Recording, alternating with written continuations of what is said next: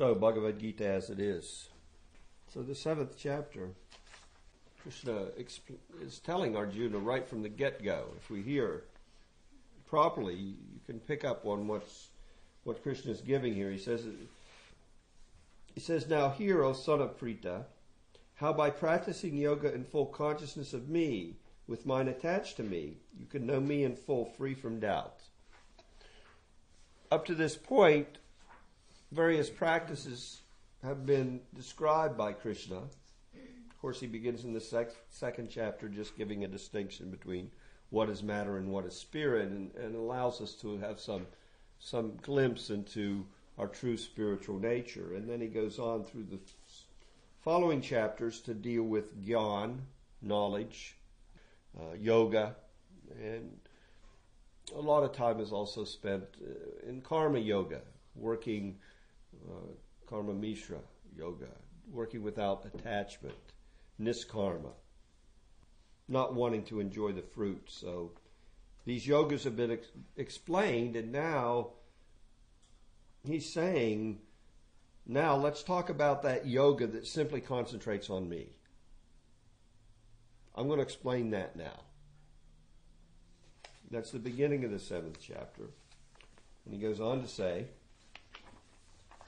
something extremely significant, which we went over last last week, and we'll put it in a little better perspective today. I shall now declare unto you in full this knowledge, both phenomenal and numinous. This being known, nothing further shall remain for you to know. In other words, this this knowledge is sufficient in and of itself. There's there's nothing else required if you can comprehend this knowledge of true my true spiritual nature, then all the other details are really not that significant. There, there, I mean, there's a lot of details of living, you know, no one can deny that, but this is the central course. And then he explains, it's interesting. What's he say? What we chant last week? You know, Manushyanam sahasre su kaschid yati sidaye, yatatam api sidanam kaschid mam viti tatvata. Hmm. Twice he mentions in that verse siddha, perfection. So the perfections. Out of many thousands among men, one may endeavor for perfection. And of those that have achieved perfection, hardly one knows me in truth. So now look, look at what Krishna is doing here. He's saying, I'm going to teach you the topmost understanding of the principle of yoga, which is having full consciousness of me. And then he goes on to qualify that. The knowledge I'm giving you, the perfected people don't get it. Out of so many people that are striving, hardly anyone makes it. Of those that actually become perfect in their transcendental knowledge, hardly one knows me in truth. But guess what, Arjuna? I'm going to tell you the truth of the matter. That's a pretty amazing thing. If we really think about this third verse, what's he actually saying here? At the beginning of the chapter, he's saying, I'm going to give you the topmost understanding. And it's so rare that thousands of people can't understand it. But let's go on and I'll tell you. So we're going to chant the fourth verse, and Krishna is going to start to explain this topmost knowledge. An overview of the Sankhya understanding of uh, the material manifestation, which is the fact that the those five gross elements earth, water, fire, air, and ether uh, correspond to sense perceptions. Okay? And those sense perceptions are perceived by senses. And so if we take all that together, we get a grand total of 20. earth, water, fire, air, ether. Smell. We'll start from the top down. Let's talk about first of all ether, the finest. Hearing. So there's ether. Then there's air. So air has the ability to both be, there's hearing in it, and there's also some feel. And then we go to fire, and we add another quality. So we have the quality of hearing, the quality of feeling, and then we can see a form in fire. Then from there, we come to water. And what's water add? Taste. And next we have earth, and we add the sense of smell. So therefore we have these five gross elements. Then we have the five perceptions of those elements, what, what those elements put off, which is perceived by our senses. Well, we have to have senses to perceive them. So we have the ear, we have the eyes, we have the nose, we have the tongue, and we have the sense of feeling. So we have our five knowledge acquiring senses, which correspond to those five ingredients which put off those perceptions to be had. And then we have five working senses.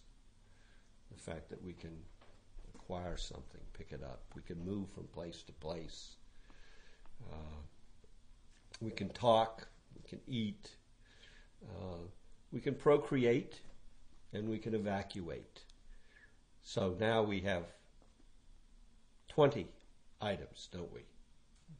Five working senses, five knowledge acquiring senses that acquire, acquire knowledge from five elements through the characteristics of those elements sound, form, taste, smell. I left one out. Yes. Now we're at 20. Then we add that element. This is a material element, but it, it, it's when we add consciousness to it, it acts like it's it, it it has its a mind of its own. It's the mind. Now the mind is truly, I mean, you know, in a dead body, what is it? It's just a lump of matter. But if you put it uh, and you add some consciousness, then it can pers- then it can lord over all those other senses. So we have the mind, we have the intelligence, which is a, a little bit over, it resides over the mind even. We know what we want. The mind is, the mind is simply directing. And then we have false ego. The material world is all about me. And that's what Bhaktivedanta brings out in the purport. We think we're the Purusha. When we come into contact with the material body and we take residence in the body, then we feel this manifestation is ours. And what's how's Prabhupada put it here? Um, the living entities are Purushas. We think we're the cause, we think we're the controller, and we think we're the enjoyer.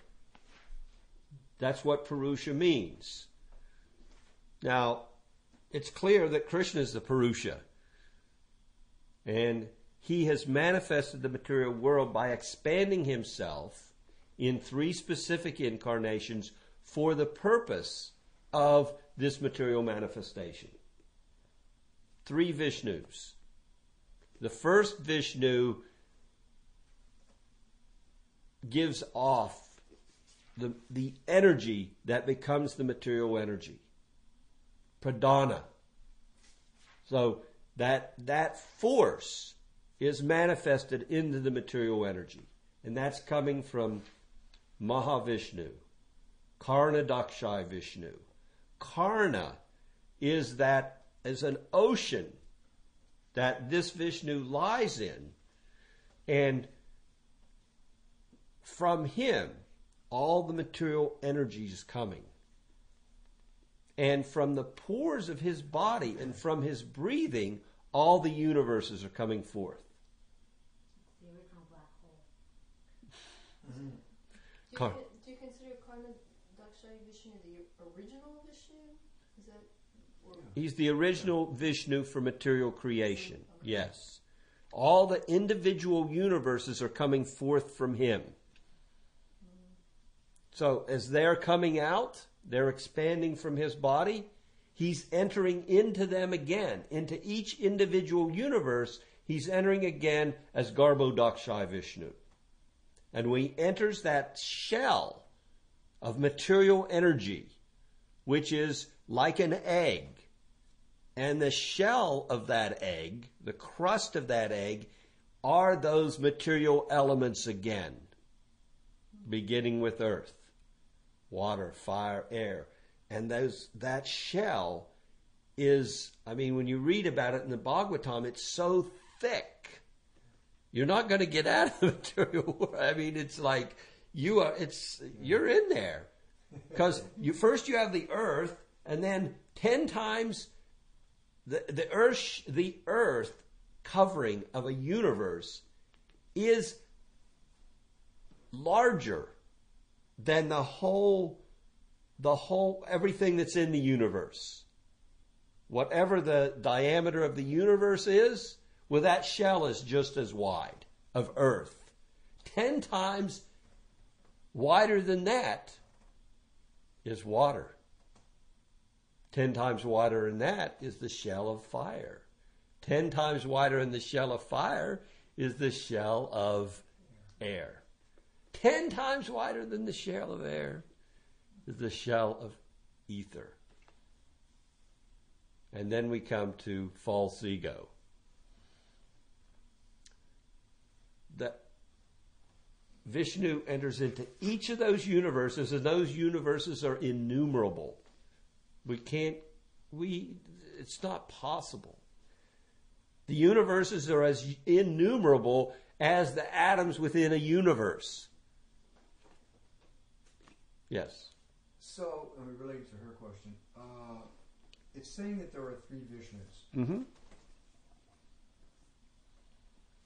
There's one Vishnu's expanding. Yes. Okay, one Vishnu begins it, Karanagat, Karanagat.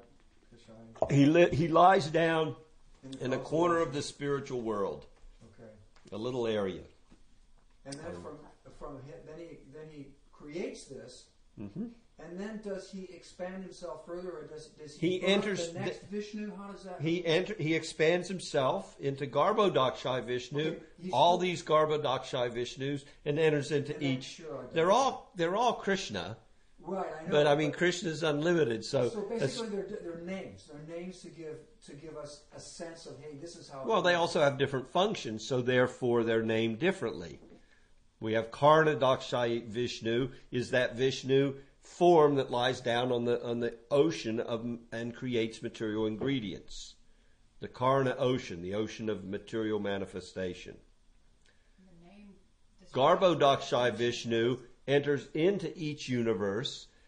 The perspiration coming from his transcendental body fills the bottom half of this universe with water, and then he lies on that water, and Brahma is born from the lotus abdomen cord from his navel.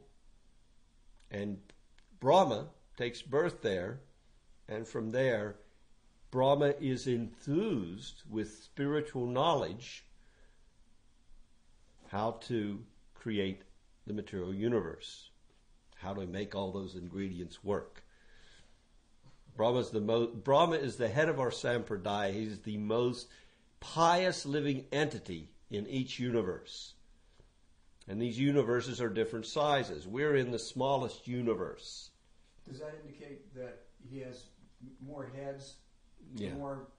The bigger the universe, the more heads. Our Brahma has four heads. Right. Some universes, the Brahmas have millions, hundreds of millions of heads. Inconceivable, but here again, it's, you know, You said you said something just a while ago about the, the, the Vishnu, the name of the Vishnu indicates what did you say? Yeah, I was, I was. Doesn't Karna, doesn't his name? Karna Daksha Yeah, doesn't that indicate his, the function? So what what then what does Karna mean? The ocean, Okay, the the Karna ocean. ocean, Karna Dakshai ocean. Okay. Yes, sir. And we talk about um, the material world, and we talk about the creation and Brahma, and then the maintenance of it, Vishnu, and the Mhm. destruction of it. Shiva. Are, are we talking about any particular form of Vishnu that we've just mentioned? Mm. Um, and someone else asked, well, okay, Okay, so first of all, we'll finish the Vishnus. So we have Karna Dakshai Vishnu, then we have Gar. He's expanding into each universe. is Garba Dakshai Vishnu. What does Garba mean? Garba. The Garba is the Garbadak ocean, Mm-hmm. which is the ocean that fills the bottom half of each of the Okay. individual universes, which is coming from him. His perspiration is what they was the conception they give. All right. Then Brahma comes, but also Vishnu expands again. Wait a minute. Brahma's coming from Karna. Garba. Garba Dakshai. Gar- I mean Garba. Yeah. Yes.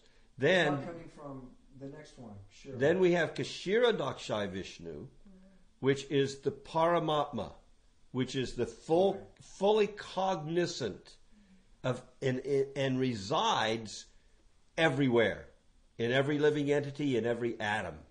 Right. Now, when we talk about basically the uh, that manifestation, my understanding is that manifestation is also the Vishnu, the specific Vishnu uh, that resides in Dweep, who is the Vishnu of the of the three, the Vishnu that's in charge of the mode of goodness. The four ar- four-armed Yes. Vishnu that we sometimes four, sometimes eight. that we Yeah. refer to as Vishnu. Yes, but that's that's a manifestation of Paramatma. So you have Vishnu, you have Shiva, and you have Brahma, the mode of goodness, the mode of ignorance, and the mode of passion. So Svetadvip, he has his own planet, the pole star. Yeah, Dhruva actually was given residence there. So, does that answer your question? Yes, it does very nicely. Thank you. And I have one more question related to Vishnu. Um, somebody was asking me about the word um, Vaishnav. Doesn't that sort of technically, or one meaning of it, mean worshippers of Vishnu? Mhm. And Mhm. this is why we're sort of giving so much importance to Vishnu because of even though Well, Vishnu is our first. Vishnu is our first level of worship. Yeah, yeah. That's where we begin. Uh, of course, we want uh, Krishna's tu Bhagavan Swayam. We want to m- move past this this concept of uh, you know our immediate worshipable object is cor- of, uh, of course is, is the Vishnu manifestations. They're providing everything. They're providing our playground. They're letting us think we're God. They're letting us think we made it, we own it, and we control it, right? When in fact we're we're just trapped in it, and we really have no control. Everything's working. We have some little independence as to our desires, but Krishna explains later in Bhagavad Gita, you know, Sarvasya chaham hridi sanivisto matasmritir janamapohanam cha. I'm seated in the heart as Paramatma, and I will. I'm given the intelligence whereby you're going. You are able to fulfill your desire. I'm, you want to fulfill a desire. You can't do it independently. I have to tell you how to do it. You don't know I'm there doing it, but I am. I'm making the arrangement. Mm-hmm. Sarvasya chaham hridi sa- hridi in the, in heart. Sarvasya chaham hridi sanivisto. Mata smritir janamapohanam. I'm giving you that intelligence. Wh- what is Booty. that- What is that from? What verse is that? Bhagavad Gita. Uh, 1426, I think. I could be, I, I'd have to look it up. Okay. that's really. I, I, So how does how does uh, I'm sorry. no, go ahead. How does Narayan fit into this? I thought Narayan was. Narayan's in Vaikuntha Loka. These Vishnus are coming from Narayan. Okay. Because I thought there was something preceding. But when we say coming, that's due to. Uh, this is something that is hard to get your right. head around Yes. because when, because we think linear, linearly in time. This happened, then this happened, then this happened, then this comes, then that comes, then something else comes. Now, when we come to the material energy, yes, that applies. In other words, from Karna Dakshai Vishnu, he breathes out and the prana, that his energy goes out through his pores and through his breath, and all the universes are coming. So then we have a factor there. We have his outward breath, and that's that movement is setting the whole material universes into motion. And that movement, now we're talking about movement, and movement is moving through time. And there we have the concept of time. But when we look to the spiritual world, that concept is not there. So when we talk that from Narayan, Karna Dakshai Vishnu came, well, Karna Dakshai, they're eternal. It's not like, well, one came before the other. So we, when we read in the Bhagavad about, well, there's Krishna and then there's Krishna's first expansion, Balaram. Right. Well, that means Krishna expanded into Balaram. No, but Balaram was always there. There was no, that time conception isn't there. So when we read in the Bhagavad, first there's Krishna and then there's Balaram and then from Balaram then there's the expansions of, you know, San- Vasudev, Sankarcha, Pradyumna and Aniruddha. Then they manifest in the, in the, in the Vaikuntha planets as, as Narayan and a second set of Vasudev, Sankarshan, Pradyumna and Aniruddha come forth. They don't come forth. They're there. Right. They're eternally there. They're just different manifestations of the Supreme Lord for different purposes. But the Bhagavat makes very clear all these expansions and all these incarnations that I'm going to present in the Srimad Bhagavatam, all the different incarnations we're going to read about in the Bhagavat, all the different incarnations and an understanding of these vis- different Vishnu forms. And then these Vishnu forms, they are all coming. They're all coming in the individual universe. All the different incarnations are coming through those Vishnu forms. So when we read about Matsya and, you know, Kurma, Nrisinghadev, all these different incarnations of God, they're all manifest within the material universe, coming through the Vishnu forms. But they're all eternal because Krishna is eternal and because they're not influenced by material energy. It's it's really a problem with language. I mean, we don't have the words for. We'll find that a lot. You'll find a lot in a lot of what is presented in Sanskrit. There's no English equivalent. In fact, you'll notice uh, Bhaktivedanta he points that out from time to time. There's no English equivalent for this world. Like we, the, the primary thing that we want is a, is we want to relish rasa, bhava, the taste of our spiritual being, and the taste of spiritual exchange as opposed to sensual input. The sensual input is based on what? It's coming from karma, lust. It's just a desire to, to, to, to take in some sense thing. It's an exact opposition. What's Krishna said at the end of the second chapter?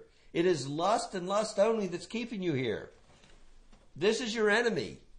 This that tells you that the senses, the hearing, the smelling, the seeing, the tasting, the feeling, that, that mind that is telling you that that's where your pleasure lies, that is the greatest deceit.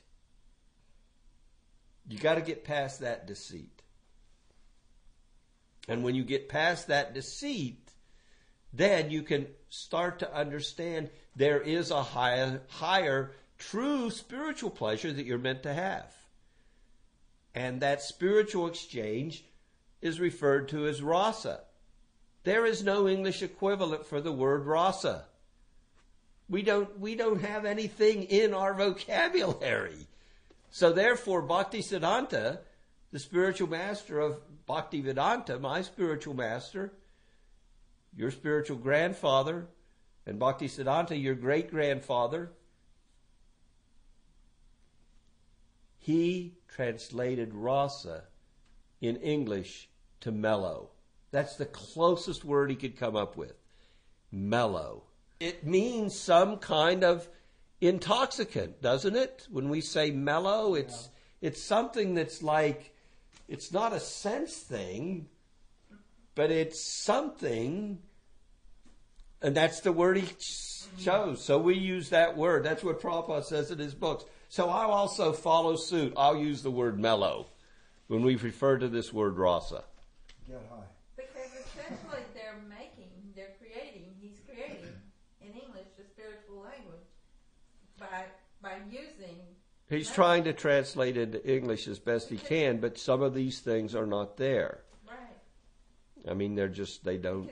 The West thinks of time, you know, linear, past, present, future. Yeah, well, that's another that's another difficulty for us. But Correct. devotees also use the word rasa and they don't even translate it. I mean, you know. Well, you that's because we've it's become right. part of our It says- vocabulary. Yes, ma'am. It says, soft, sweet, juicy, due to its ripeness. That's what mellow means. Yeah. But rasa has several layers of meaning too. Well, one of the first meanings is taste, isn't it? Rasa is Yeah. partially one of the meanings is taste. Well, but taste implies that we have some. Yeah, taste. but it's it's not taste, really not taste. not yeah, taste, it's- yeah. Yes, Jiva Dway. I, sorry, I have another question about um. So, is um Mahavishnu the form, the incarnation that is that glances at the and Karna impregnates- Dakshai Vishnu. Yes, Okay, impregnates the this material the Pradhana. Yes, yes. the gunas and gets the whole thing. That's what really starts things churning. Mm-hmm. Okay, How's that's it? How does how does spirit become matter? By his glance. Yeah. by his energy, his Shakti. So, therefore, in this chapter, Krishna's going to begin to explain his nature, which is what is what constitutes himself, his being, and what are his energies. He has unlimited energies. So, he's talking in this verse about, let's talk about material energy. So, my material energy can be broken down into these eight constituents earth, water, fire, air, ether, mind, intelligence, and false ego. Bhumir, apo, nalo, vayu, kamano, buddhir, eva, cha. Ahankara, we know ahankara, right? False ego. Ahankara. Ahankara, iti yamme, separated, bina. Bina, Prakriti, they are energies. Astada, Asta, Asta Sakti.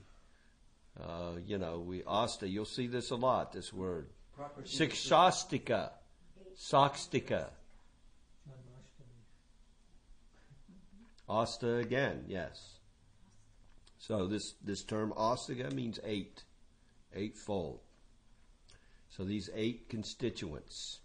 Now, Krishna goes on in the next verse. Parayam itas twanyam prakritim vidi me param jiva bhutam mahabaho yedam daryate jagat. Besides these, O mighty armed Arjuna, there is another superior energy of mind which comprises the living entities who are exploiting the, re- exploiting the resources of this material inferior nature. Apare yamitas twanyam. Pakritim Vidi me param. It's another energy of mine. Just try to understand. Vidi. Try to understand this. It's still an energy. You are an energy. But what? There's a distinction. Param. Superior to the material energy. Superior. Not of that temporary nature. Param. Jiva Bhutam. Tatastha Sakti. Tatastha. Shakti, Shakti, energy. Separated energy. Separated but the same. Beta, beta. Achinta, beta, beta. That's our nature. We're both the energy of God, but we're not God. But we're superior to matter. Jiva Bhutam comprising of living entities. Mahabaho. If you understand this, you'll be mighty armed. You have your armaments, but this is real, real power. Mahabaho. Become powerful by understanding this concept. He's pointing out Arjuna now really become powerful. Mahabaho. O mighty armed, Yaya, by whom idam this dharyate is utilized or exploited Jagat, the material world. I thought Jagat meant great. Yeah, Jagat Guru. So We say Jagat Guru. Translated Jagat, the material world. There's lots of instances. It's a great, great world. I mean, Okay. Look at how great it is. So when we say Jagat Guru, meaning guru who is so powerful he can deliver a whole material world. What what were you thinking? You were thinking great. Mm-hmm. But we're finding by looking here, we're seeing so when you say Jagat Guru, it's like the guru of the whole world. world. Yes. Yeah. Okay. So Jagat's Yeah. basically referring to the to the material Okay. manifestation. I found Thank another you. one in the So, understanding this, understanding this concept that we're not matter, to understand this concept, and Prabhupada in the purport to the last verse, he materialists, they just don't get it at all. They don't understand this simple thing of their, their knowledge stops at the five elements.